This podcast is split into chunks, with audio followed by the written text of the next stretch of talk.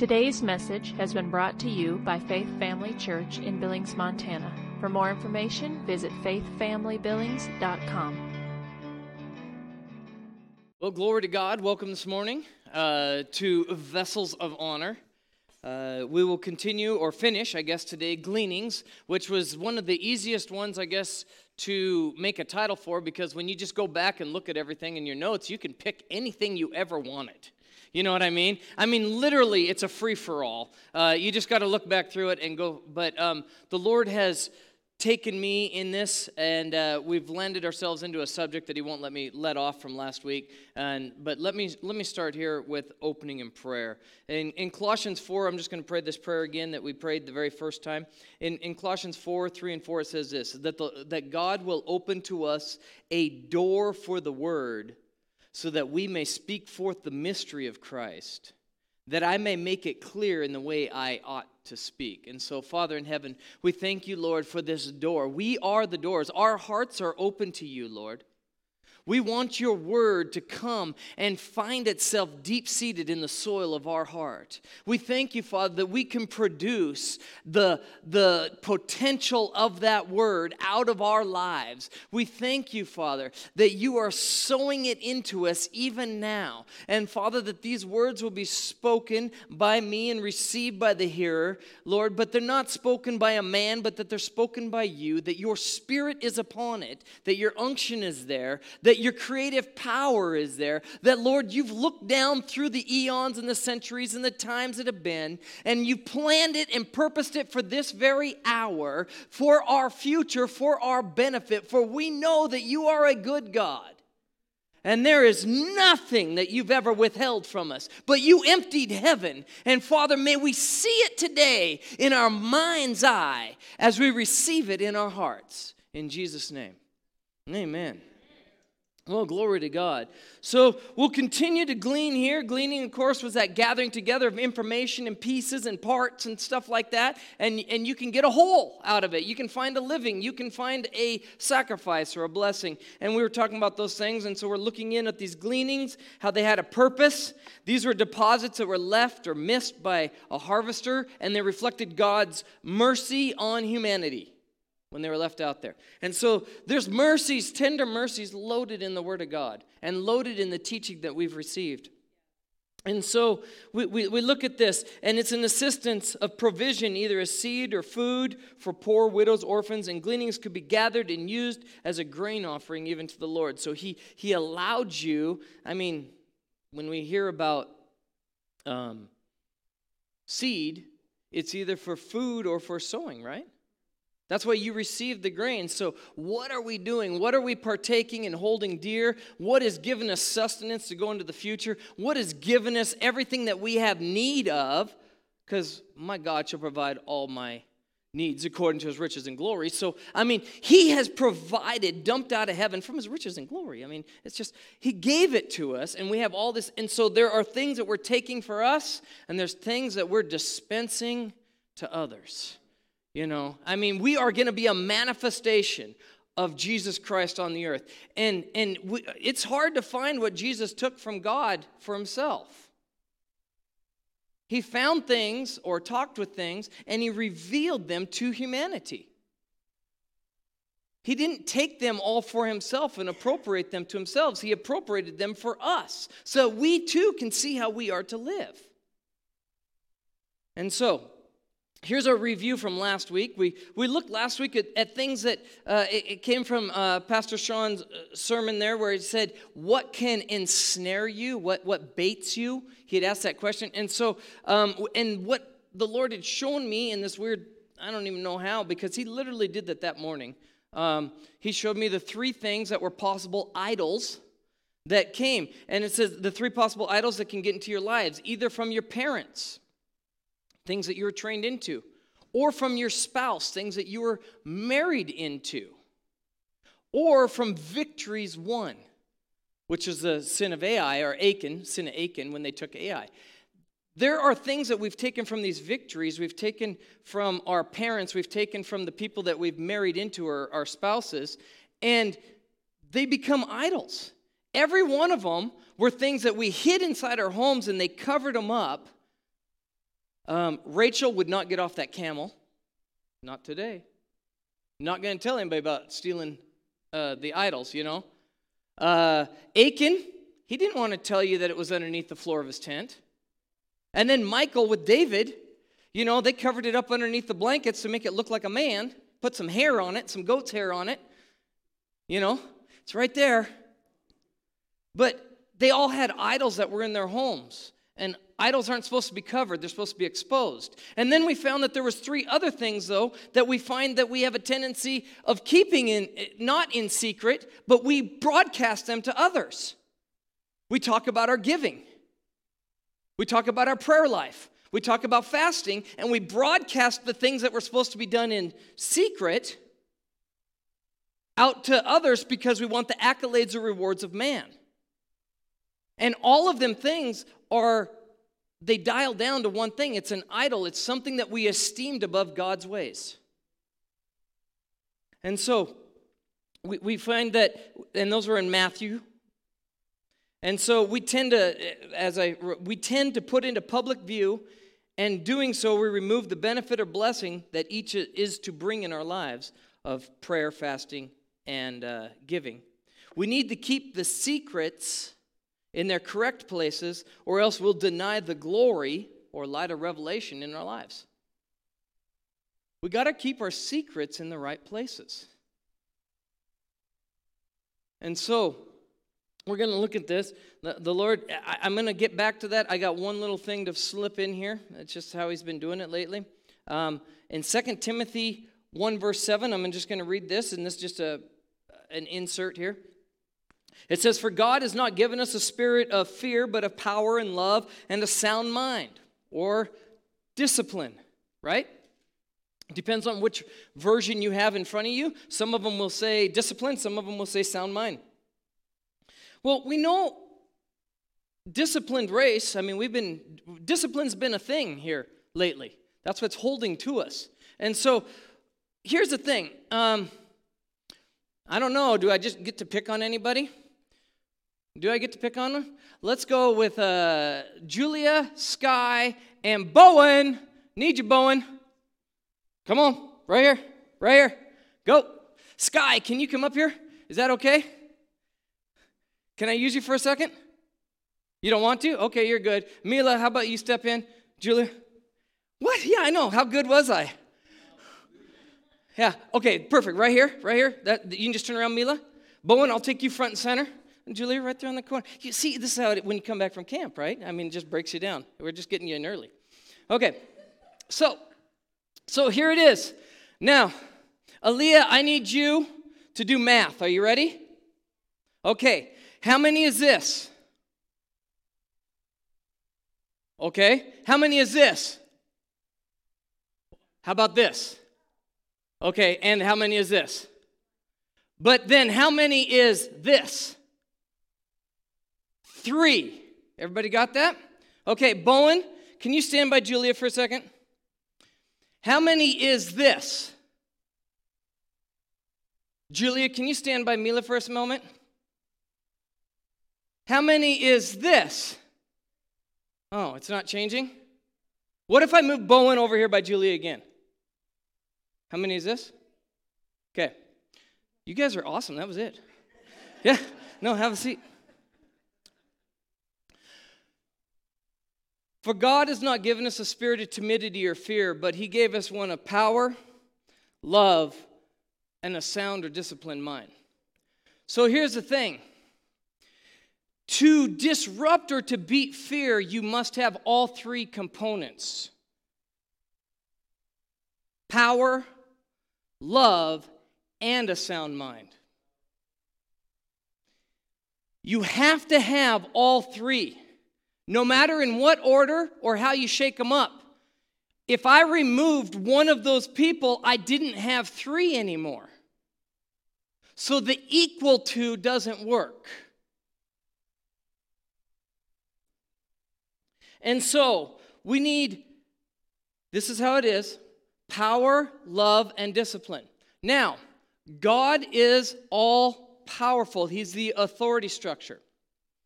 Authority only flows, though, by love. it's the character of the authority. And we already know that authority and love have to operate in a thing called obedience because it puts it all into the system. So if you don't have the person and you don't have the power and you don't have the system, you'll never break the fear.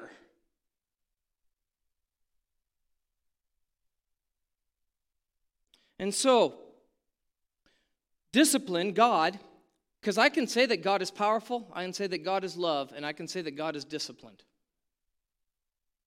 And I know that perfect love, which is God, casts out, that is authority, cast, to throw away, to put, that's an authority thing, all fear, which is not in the system. Perfect love casts out all fear. So we see discipline here is slow. How fast did God get angry with you? Uh, love is patient.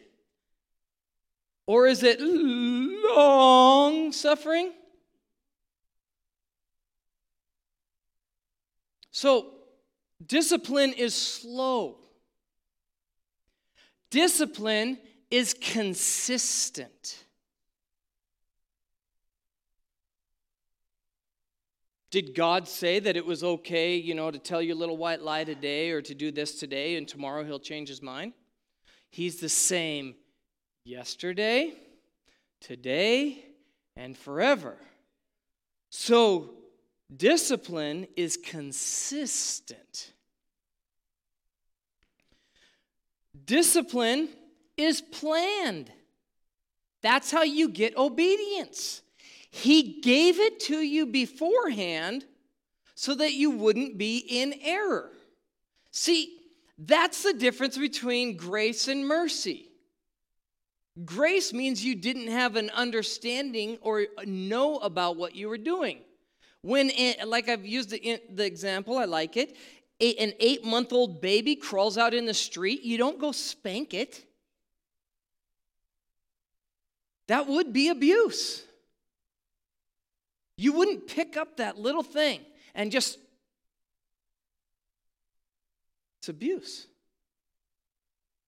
Now, when as a child gets o- older, you know, that two year old, that three year old goes to run out in the street, you would respond a little bit fast. But now what comes with it? More correction. Don't go out in the street. Do you understand why we're doing this? We're trying to protect you from these things. I want to establish your future. This is love. Love always looks into the future. It always hopes, always perseveres, always endures. Those are long standing, time related things because it's always. So God always looks into your future. So you correct the child, you show them their future, you show them the error of their way, and they go. Now, when they're five and they go out in that street, the dispensation of grace has been removed. And they now can choose between two things judgment or mercy. Which is, I know I did wrong and I'm sorry and I'll never do it again. And they will turn or repent from their wicked way and they will never run out in that street again because they have been given knowledge, and that person that you trained, see, unless you've discipled, you can't discipline. So you have to train a child in the way they should go. Ooh, how many people are disciplining people they didn't train? How many people didn't train their children when they were young? So now it's time to do some training. And, and we're, we're, we're not doing what the word says. Train up a child in the way they should go, and when they're old, they'll not depart from it. Did we operate with slow, consistent, planned discipline? This is what discipline is not explosive. Now we've all been guilty. It's not impulsive. I've been guilty of these. This is not pretty. And it's not impromptu. That's not discipline. See, there's some people that go in there and they, they, they walk in, they're like, I dropped the hammer on them, I discipline. I'm, no, all, okay, what is true discipline? True discipline, a discipline is something that somebody does for their diet, for their body, for their spirit, for growth.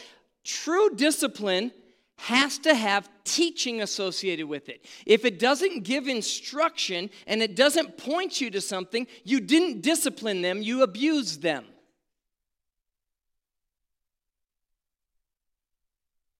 Discipline has to have a purpose. And throwing down the law is not a purpose. Establishing the principle of that law. See, what did Jesus do when he came? He summed up the law and the prophets in this that you would love one another. Because if I love you, I'm not going to steal from you. If I love you enough, I'm not going to lie to you. I mean, I don't want you to walk out with food on the side of your face or something stuck in your teeth because I care about how you look. I would rather engage you in a temporary displeasure for a long term success. You know? So, discipline keeps emotional consistency, and so it's in your control. So I loved it. One of the best, one of the best things that ever happened for me, and I don't even know where it came from or how it showed up, but um, and part of it may have been upbringing, things like that. But for me, disciplining my children um, was something that was very regulated, very structured, um, and uh, it, it wasn't. You can't do it out of anger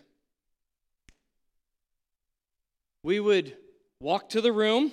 I mean, you can ask them all, they're all sitting here today. You can walk, we would walk to the, we were going to go to a room. We would discuss the transgression. We would educate why it happened, what it was, how it violated the scriptures, what it did to the other person as well as from them. And then ensuing disciplinary action would occur. And after such things, repairing of the breached, you know, you, uh, there had to be hugs, loves, and we'd walk out and we'd repent if it needed to be repented. Now, I'm not saying that it happened every time, but I know that it happened way more often than not.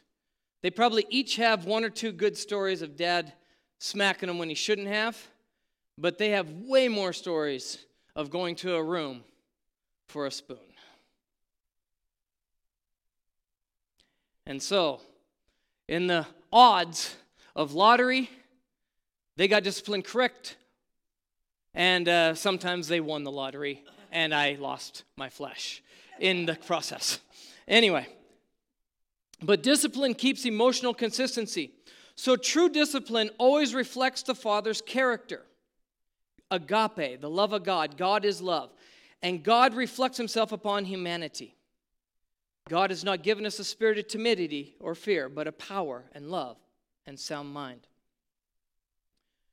So let's look here at 2 Timothy, verse 1. Or not verse 1, chapter 1, sorry. 2 Timothy 1 there, and uh, I'll start in verse 8. Therefore, do not be ashamed of the testimony of our Lord, nor of his prisoner, but share with me in the sufferings. There's a key word right here. Share with me in the sufferings for the gospel according to the power of God, who has saved us and called us with a holy calling. Glory to God. You are saved and called with a holy calling. Not according to your works, not according to my works. Praise the Lord. But according to his own purpose and grace, which was given us in Christ Jesus before time began. So you've been purposed. You've been purposed, you've been purposed, you've been purposed, you've been purposed. Before time began, you've been formed in his eye. He looked down through the eternities and saw you right now. You were purposed and you weren't going to earn it. It's not by your works. It is according to his own purpose and grace or divine ability. Verse 10, I'm going to skip that. But has now been revealed by the appearing of our Savior Jesus Christ, who has abolished death and brought life and immortality to light through the gospel, to which I'm appointed a preacher, an apostle, and a teacher of the Gentiles. For this reason, I also suffer these things. Nevertheless, I am not ashamed for I know whom I believed, and I am persuaded that he is able to keep what I have committed to him until that day. Verse 13 Hold fast the pattern of sound words which you have heard from me. Holding fast is a disciplined thing. Sound words. This goes back to the first time we were talking about gleanings. Attend to my words, listen to my words, lean into my words, treasure my words. Hold fast the pattern of sound words which you have heard from me in faith and love which are in Christ. That good thing or treasure which has committed to you, which was committed to you, keep by the Holy Spirit who dwells in you. Keeping is a disciplined word. If Adam would have stayed and kept the garden,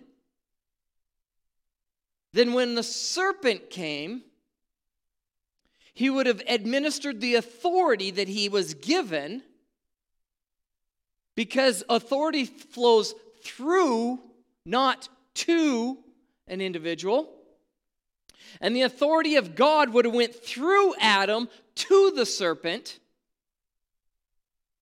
and God's authority would have drove him out. He gave it to Adam, but all Adam had to do was say, Well, I'm not supposed to touch this, and I'm supposed to tend or keep this garden, which means, you know, something is going to disrupt it. And it came crawling in and whispered to his wife.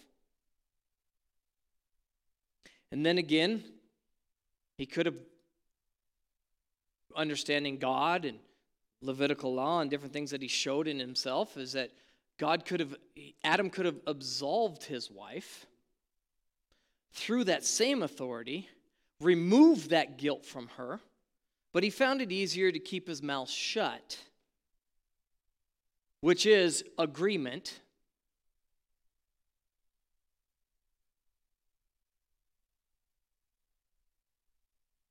Kid walks up and slaps somebody, and you don't say nothing about it. You agreed with it. Adam agreed with his wife, and that's how humanity lost out.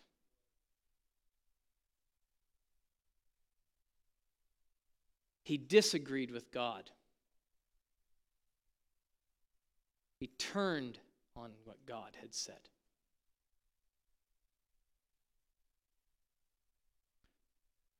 So, suffering is part He's mentioned suffering in here a couple times in disciplinary words as far as holding fast and keeping. But suffering is a part of endurance or testing. A test simply is to take measures to check the quality, performance, or reliability of something. So, do we test our children? In what is a healthy test. See, this is the thing. We've destroyed all these words. Satan's coerced the kingdom of God, if you would, and got in and lodged little blinders and put in deceptive practices, and people don't even see what they're doing because they're like, oh, I'm tested. Oh, I'm being tested. I'm being. But the thing is, is if you realize God's testing is always for promotion, Satan only tests for destruction. When Satan comes against you, he's going to kill, steal, and destroy. That is the answer to everything that he does. But when God has something in front of you, He's given you all provision to overcome that sin. You've never been tested in a way that any man has not been, been tested before. And Jesus Himself was tested in every manner in which a man can be tested, and yet without sin. And so provision has been given from heaven that we can overcome every test. So when God tests you, it's only for promotion. Understanding the tests. We need to understand these things. And so testing is to take measures to check the quality, performance, or reliability of something, especially before putting it into widespread use or practice. Are we tested so we can go into widespread use or practice?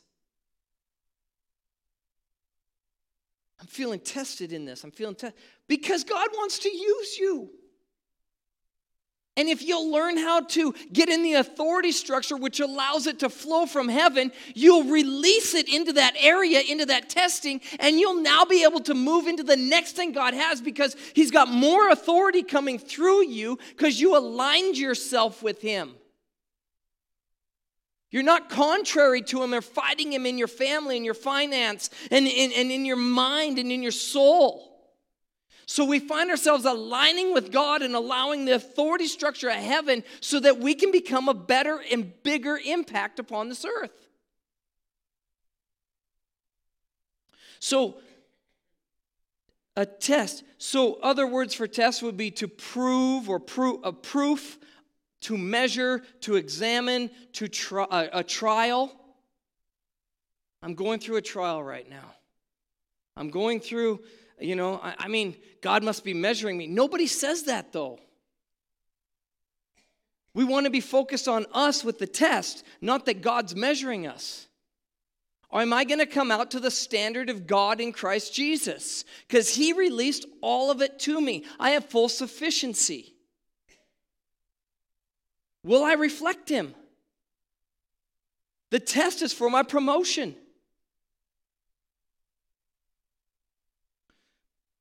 And so, things that, why do you got to have suffering? Why is it, why am I talking about endurance? Because diligence, endurance, and faithfulness are disciplines that keep you in the testing. And how much does the Word of God talk about diligence or faithfulness or endurance? Having done all to stand, stand therefore. I've run the test with all, or run the race with all diligence, or I've endured the cross. These, these statements are sufferings. They're sufferings. And so, they create the proof or evidence. Oh, Lord, I love how he said this to me today. They create the proof or evidence that the final judgment rests on. Well done, thy good and faithful servant. This is where we get our final the final say. And so, I'm going to go over to Hebrews chapter 3. I'm going to read out the uh, Passion Translation. I know sometimes you can follow along, sometimes you, you just don't. Hebrews chapter 3, uh, verse 7.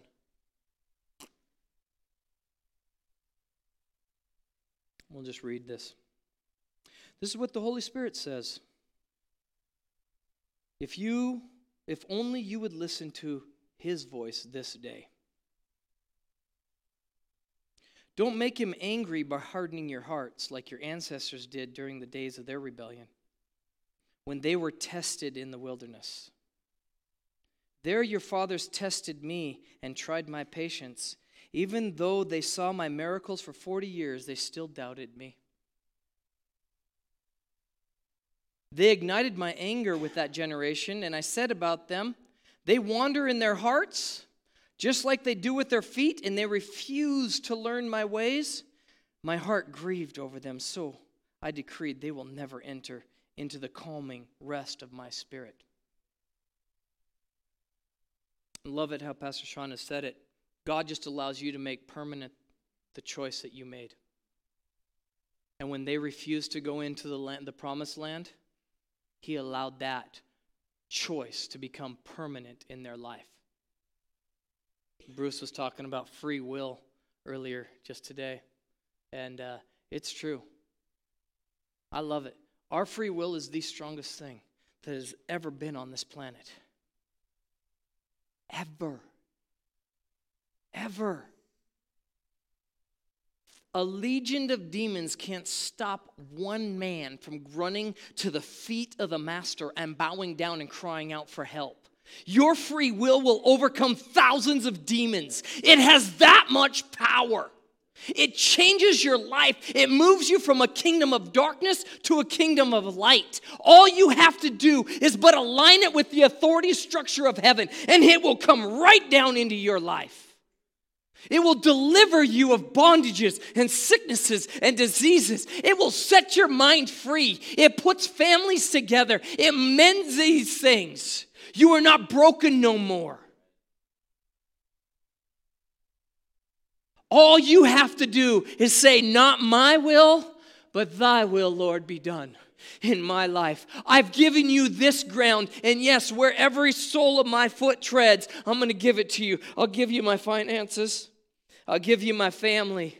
I'll give you my mind. I'll give you my free time. I'll give you my recreation. I'll give you my church. I'll give you my ministry. I'll give you my business. I'll give you everything that I have, Lord. And we allow Him in. See, God didn't want to kill these people. My heart grieved over them, so I decreed and he had to make it permanent. What they chose by their will.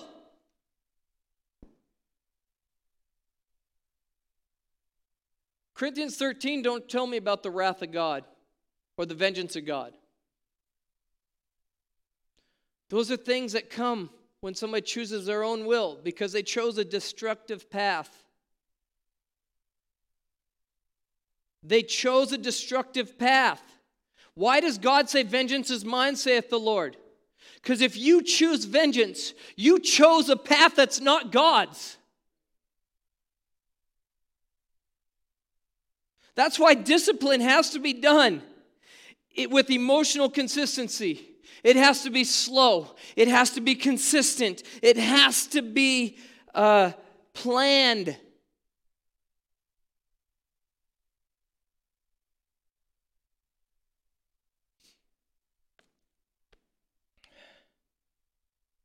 Verse 12 So search your hearts every day, my brothers and sisters, and make sure that none of you has evil or unbelief hiding in you, for it will lead you astray and make you unresponsive to the living God. This is the time to encourage each other to never be stubborn or hardened by sin's deceitfulness. For we are mingled with the Messiah if we will continue unshaken in this confident assurance from the beginning until the end. For again, the scriptures say, if only today you would listen to his voice. Don't make him angry by hardening your hearts as you did in the wilderness. The same people who were delivered from bondage and brought out from Egypt by Moses were the ones who heard and still rebelled. They grieved God for 40 years by sinning in their unbelief until they dropped dead in the desert. So God swore an oath that they would never enter into his calming place of rest, all because they disobeyed him. It is clear that there could not, they could not enter into their inheritance because they wrapped their hearts in unbelief. Now, God has offered to us the same promise of entering into his realm of resting in confident faith. So we must be extremely careful to ensure that we all embrace the fullness of that promise and not fail to experience it. For we have heard the good news of the deliverance just as they did. Yet they did not join their faith with the word. Instead, what they heard didn't affect them deeply, for they doubted. When we go back and glean, when we look over the things that the Lord spoke to us, will we, will we allow it to affect us deeply? Will we give it that think time? Will we take it upon ourselves and esteem the Word of God?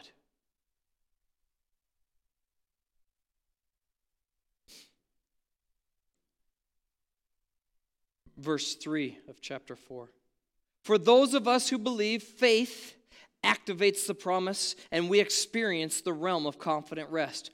For he has said, I was grieved with them and made a solemn oath, they will never enter into the calming rest of my spirit. God's works have all been completed from the foundation of the world. For it says in the scriptures, from the foundation of the world. Oh, I love it. And on the seventh day, God rested from all his works. And again, as stated before, they will never enter into my calming place of rest. Those who first heard the good news of deliverance, they came out of Egypt. Those who first heard the good news of deliverance failed to enter into that realm of faith's rest because of their unbelieving hearts. What is causing our disruption? What is allowing these idols in our lives? Unbelief. We just don't believe God. That's how those things come. Because he said he's the all sufficient one. And if we do, like, it's just how he showed it to me. If I declare his inefficiency or dysfunction or need in my life, I mean, he knows my needs. I'm just supposed to ask. But we have tendencies of declaring our needs instead of His provision. So we're denying His right to live in our lives.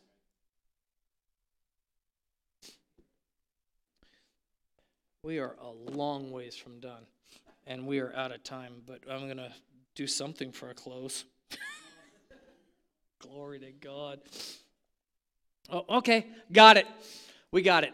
God is so good unbelieving. Or, uh, anyway, unbelievably good. Okay, because I'm going to start with verse 6. Those who first heard the good news of deliverance failed to enter into the realm of rest, of faith's rest, because of their unbelieving hearts. Yet the fact remains that we still have the opportunity, glory, to enter into the faith rest life and experience the fulfillment of the promise. This is good news. Here it is. Here it's coming. It's coming. It's going to get even better. For God still has ordained a day for us to enter into called today. Today. So here's the beauty of it.